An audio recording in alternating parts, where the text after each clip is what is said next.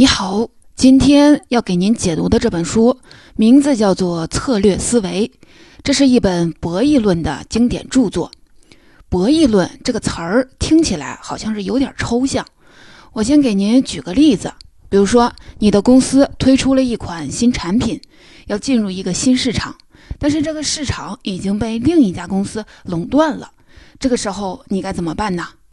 你可能会说，我的产品质量好，价格便宜，优势很明显，我强行进入这个市场行不行呢？答案是不行。在竞争中，你不能只管自己，还必须考虑对手会采取什么策略。如果对手跟你打价格战，比着降价，要把你的公司拖垮，那你在进入市场前就得充分的考虑各种情况，做好应对的方案。那怎么才能知道对手是怎么想的呢？这就要用到博弈论了。博弈论就是研究互动决策的学问。也就是说，在博弈的过程中，你在做自己决策的时候，一定要考虑到别人的决策。博弈论在政治学、经济学、军备竞赛，甚至进化生物学里面都有很广泛的应用。著名的经济学家何帆评论说：“这门学问虽然需要用到很复杂的数学，但是核心观点却简单清澈。”本期音频为您分享的这本《策略思维》，就是一本关于博弈论的经典入门书。别的研究博弈论的书有很多专业术语和数学公式，但这本书没有这些，而是通过大量有趣的案例帮我们理解博弈论。同时呢，这本书还为我们提供了几种非常有用的决策思维，这些思维能帮你在日常生活中做出更好的选择。本书的作者是两位大学教授，都在美国著名的大学开设博弈论的课程。其中一位叫迪克希特，这位教授最近几年一直在诺贝尔经济学奖的候选人名单里。这本书的主要内容就来源于他在普林斯顿大学开的一门课——策略博弈。另一位教授奈尔伯夫也在耶鲁大学教过类似的课程。接下来我会从四个方面来为您讲述这本书的内容。首先，我来给您介绍策略思维最基本的分析方法——向前展望，倒后推理。在轮流出招的博弈中，这个方法非常的适用。其次，如果双方同时的出招，又该采取什么样的策略？再次，我要来给您介绍更复杂的情况。如果我们和对手的决策会互相的影响，那怎么防止对手预测我们？我们又该怎么去影响对手？最后怎样跳出囚徒困境，用策略思维来维护共同利益？咱们先来说第一部分，策略思维最基本的分析方法叫向前展望，倒后推理。这是这本书中两位作者反复强调的一种分析方法。我来给您解释一下：向前展望，意思就是在做决策之前，要预测对方可能会采取什么行为。以及这种行为会带来什么样的结果？这种思路就像咱们下棋的时候，每下一步都要不断的去猜对方下一步会怎么走。那些下棋的高手都是能看到好多步以后的人。比如说人工智能阿尔法 Go，它能通过强大的计算能力列举出对方可能做出的所有的选择，然后根据对方的下一步决定自己啊该怎么走。这种计算会一直持续下去，计算量非常的大。不过呢，AlphaGo 能通过深度学习减少这种列举的可能性，能很快的根据当前的局势来判断最后的结果。这就是向前展望的过程。如果只是向前展望，还不能帮我们做出最后的决策，还需要倒后推理。这就是说，我们先得明确最后想达到一个什么样的目标，然后从这个目标倒着往后推，一步一步的确定策略。比如前面咱们举的新产品要进入市场的例子，如果你的最终的目标是不希望对手打价格战，那么你的定价就得让对手觉得不打价格战能有更多的收益。如果你的最终目标是想通过价格战打败对手，那你就要判断对手能容忍的最大亏损，根据这个极限定出一个一招致命的价格。这就是倒后推理的过程。向前展望，倒后推理，这个方法能帮我们理解和分析很多复杂的问题。比如说，在很多的国家，工人会通过罢工来争取更多的利益，这时候就需要工会和企业管理层来谈判。一般情况下，工会希望用罢工给企业施加压力，让企业提高工资、增加福利。企业管理层呢，更希望维持现在的工资水平。所以，如果向前展望，每当工会提出要增加工资的时候，企业都可以选择同意或者是不同意，然后工会再根据企业的决策做出自己的判断，决定要继续的罢工还是开始工作。理论上来说，这个博弈的过程可以一直的持续下去。但实际上，如果工人一直罢工，就失去了收入，同时企业也要承担很大的经济损失。所以，罢工对双方都会产生伤害。罢工持续时间越长，造成的损失可能就越大。这时候就需要倒后推理。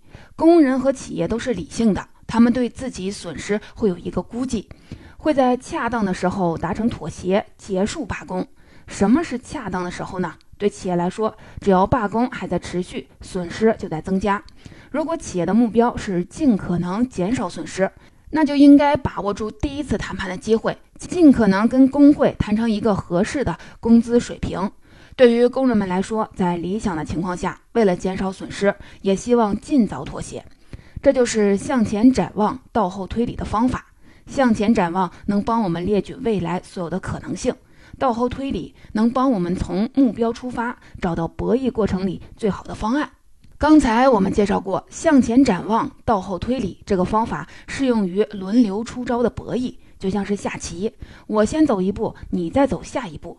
在罢工的谈判例子中，也是工会先提条件，企业再去应对。不过啊，在真实的世界中，很多时候博弈双方需要同时出招，这时候我们该采取什么策略呢？这就是第二部分要讲的内容。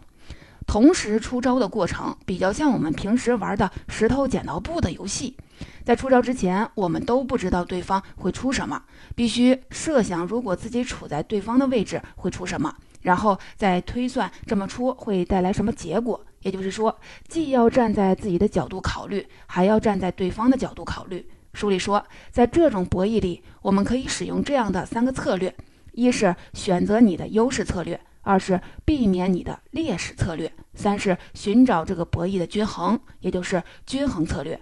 分别来解释一下。优势策略好理解，就是在一系列的策略当中，这个策略比你的其他的策略都要好。比如说要考试了，临时抱佛脚，抓紧时间好好的复习，就是一个优势策略。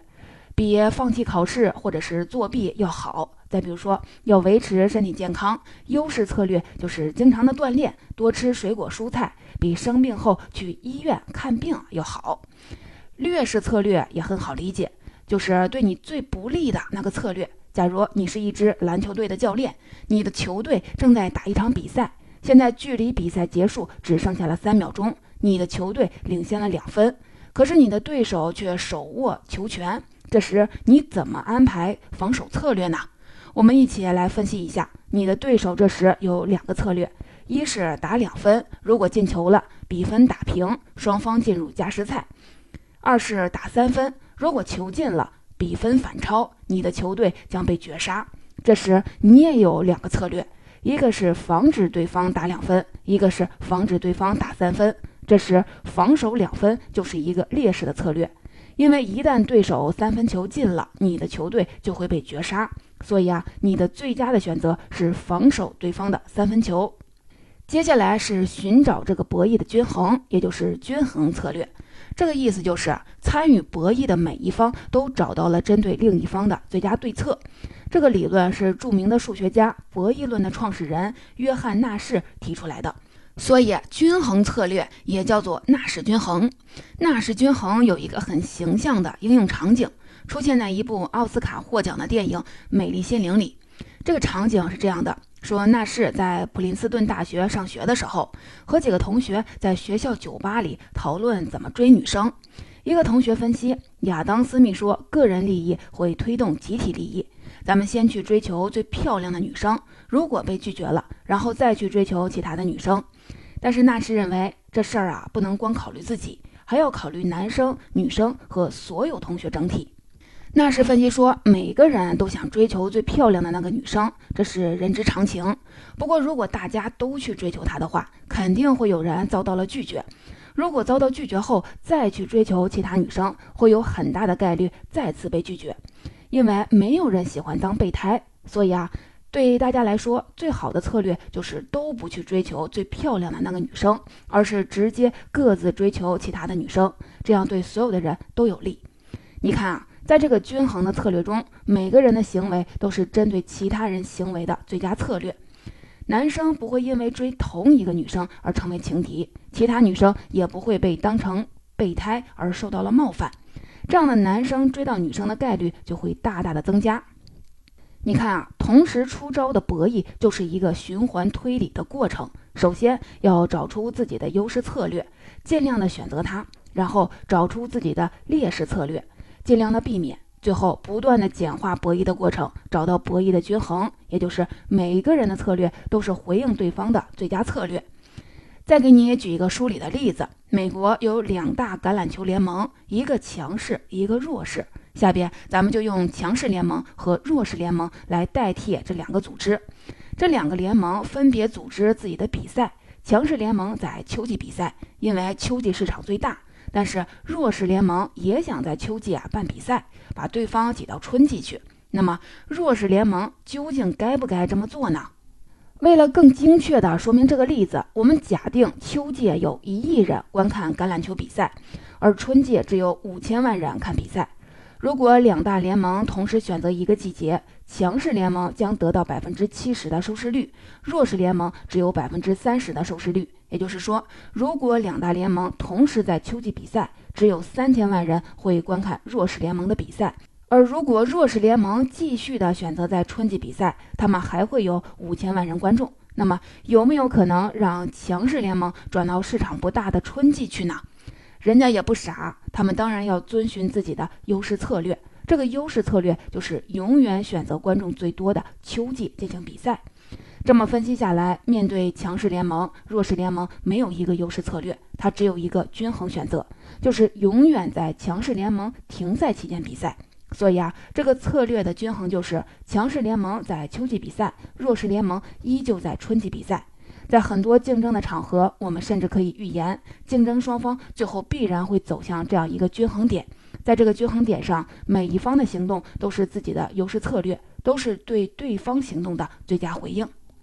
总结一下这一部分，在同时出招博弈中，我们要尽可能选择自己的优势策略，避免劣势策略，在这个过程中找到均衡。接下来我们要介绍更复杂的情况，如果我们和对手的决策会互相的影响。那怎么防止对手预测我们？我们又该怎么去影响对手呢？这是第三部分。先来说怎么防止对手预测我们。作者给我们支了一招，就是随机策略。也就是说，用一种不可预测的方法做出你的决策，这时对手就很难预测你的行为。体育比赛中经常会用到随机策略，比如说在篮球比赛中，如果一个球员的左右手都可以投篮，那么防守他就会非常的困难。因为每一次都要考虑他是会用左手投还是会用右手投。再比如，航空公司一般会向最后一分钟买票的乘客提供优惠机票，不过，他们不会告诉你还剩下多少座位。这时，如果你想买到优惠的机票，就要猜剩下的座位的数量。如果最后一分钟所剩机票的数量变得容易预测，那么乘客利用这一点占便宜的可能性就会大很多。大家都去抢优惠的机票了。航空公司肯定就亏大了。再来看一个例子：二战期间，盟军计划在欧洲开辟第二战场，有两个地方可以登陆，一个是诺曼底，一个是加莱港。诺曼底海滩相对是平坦，加莱港地形易守难攻。对于盟军指挥官来说，优势策略非常明显，就是聚集所有的兵力登陆诺曼底。但是问题就在于，盟军将在诺曼底登陆这事儿，德军也非常容易想到。所以，德军的优势策略就是重兵驻守诺曼底，分兵驻守加莱港。这时，盟军就使用了随机策略，把德军啊给弄糊涂了。我们来看看盟军是怎么套路德军的。首先，盟军派一支部队在加莱港附近驻扎，假装进攻加莱。当然了，去的都不是精锐部队。然后，盟军策反了一个德军的间谍，还把间谍叛变的消息透露给了德军。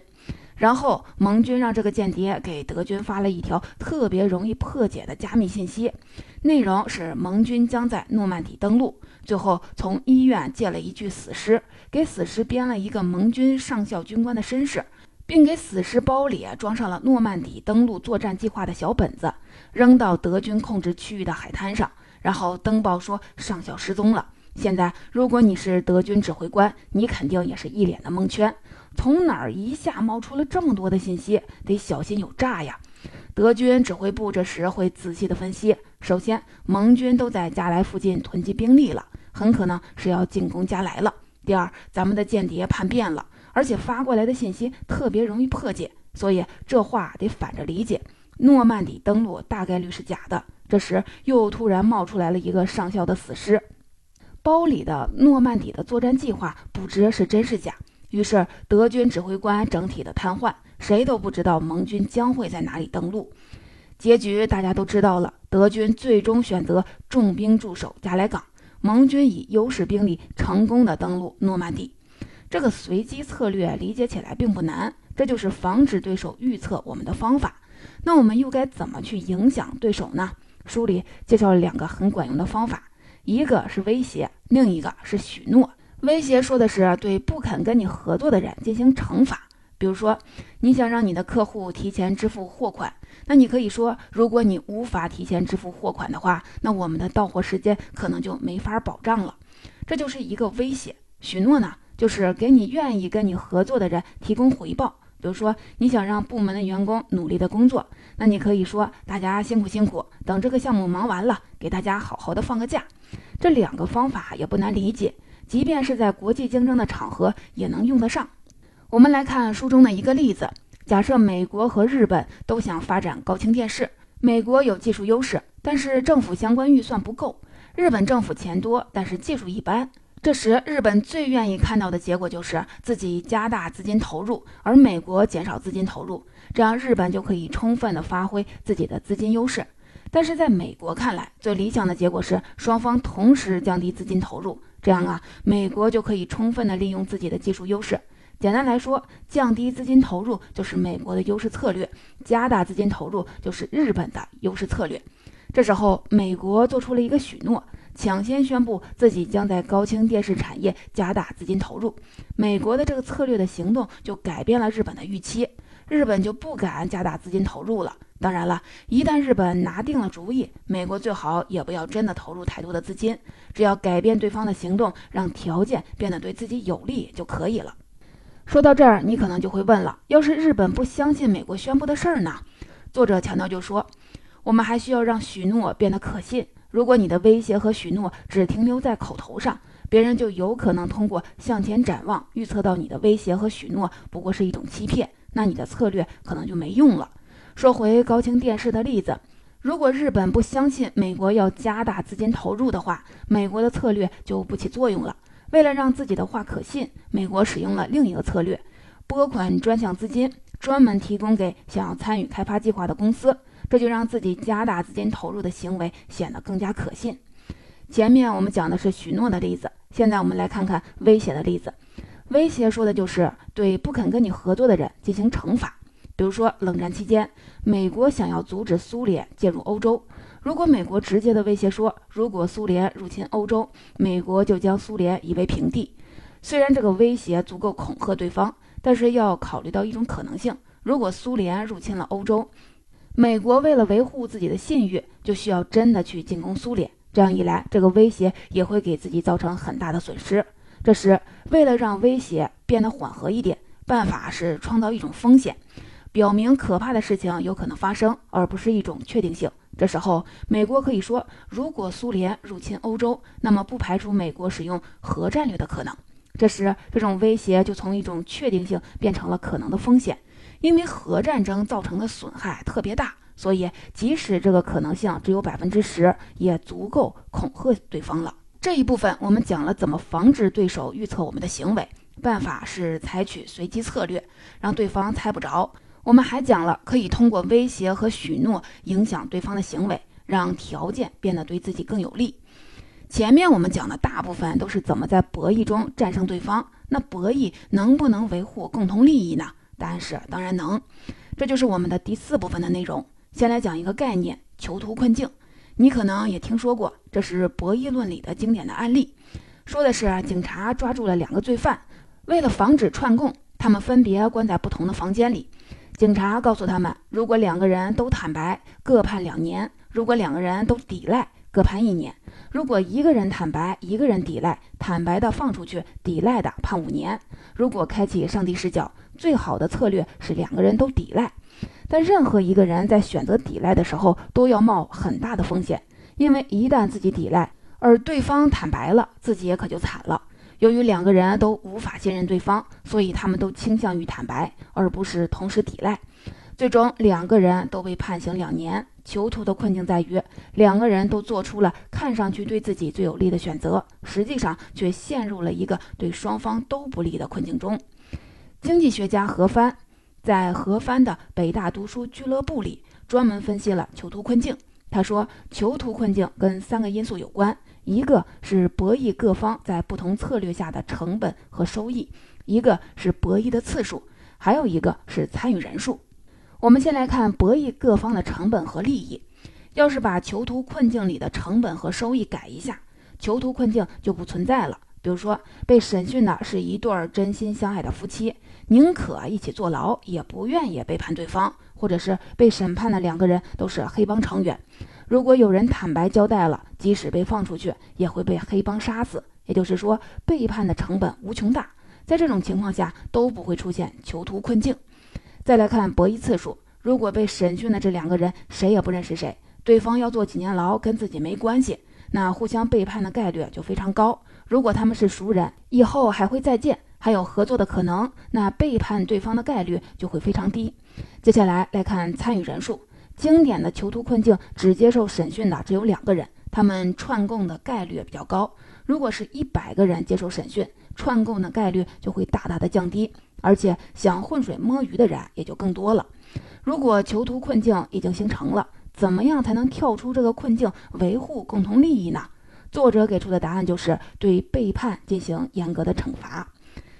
我们来看一个书里的例子：伊朗和伊拉克两个国家都想通过扩大石油生产量来提升自己国家的收入，但是最终的结果就是，由于扩大了生产量，石油价格下跌了。当然了，这对消费者来说是一个好事儿，大家巴不得可以从低价中受益。但是从生产国的角度考虑，他们的利益都受到了损失。为了避免这样的囚徒困境，这时就需要有一个企业联合组织来惩罚作弊的行为。比如，在这个例子中，石油输出国组织欧佩克就设置了惩罚的触发价格，也就是当石油价格低于每桶二十五美元的时候，他们就会觉察到，如果需求没减少，那就是有成员国作弊了，加大了开采量，从而导致石油价格下跌。然后他们会对作弊的国家进行经济制裁。这样一来，石油生产国就不敢再盲目的扩大产量，而是控制产量，维护共同利益。经济学家何凡说：“囚徒困境不仅仅是一个模型，也是一个思想实验。它跟收益、成本、博弈次数和参与人数都有关。”这本书建议走出囚徒困境有一个有效的方法，就是严格的惩罚背叛行为，让博弈各方不敢背叛，这样来维护共同利益。这本书的主要内容我们就说到这里，下面我们一起来总结一下。我们首先分析了策略思维最基本的分析方法：向前展望，到后推理。也就是在做决策之前，要预测对方可能会采取什么行为，以及这种行为会带来什么样的结果，要明确最后想达到一个什么样的目标，然后从这个目标倒着往后推，一步一步的确定策略。这个方法适用于轮流出招的博弈。如果双方同时出招，就要选择自己的优势策略，避免劣势策略，在这个过程中达到均衡。在这个博弈过程中，我们既可以采取随机策略。防止对手预测我们的行为，又可以采取威胁和许诺的方法影响对手的行为，让形势变得对我们更有利。当然了，掌握博弈论不仅仅是为了战胜对手，还要想办法维护共同利益。这个方法就是严格的惩罚背叛的行为，来跳出囚徒困境。除了我们说到的这些内容，这本书还讲了博弈论在很多领域的应用，收纳了很多的案例，比如说投票、谈判、员工激励等等。如果你对博弈论感兴趣，建议你找这本书来读一读。经济学家何帆认为，博弈论持有一种悲观现实主义的世界观，他不承认人会大公无私的奉献，人与人之间充满了欺诈和背叛。但是，这样一种悲观的思想却能推导出非常乐观的结论。博弈论告诉我们，即使这个世界很灰暗，但乐于合作的好人最终是会胜出的。有一位博弈论的专家做过一个实验，把代表各种游戏规则的程序输入了计算机，让这些策略相互的博弈。最后胜出的策略叫做一报还一报。这个策略一共就三条：第一，不主动的背叛别人；第二，以牙还牙；第三，如果你背叛了我之后又回心转意，又愿意合作，那我不计前嫌，继续的跟你合作。这个策略在最开始啊会吃亏，但是只要有一小部分的人一直坚持这个策略，就能生存下来。还能吸引越来越多的人加入他们。也就是说，即便这个世界已经沉沦，只要有一小批的人愿意跟你坚持道德底线，你还能过得非常好。没有人能强迫你堕落。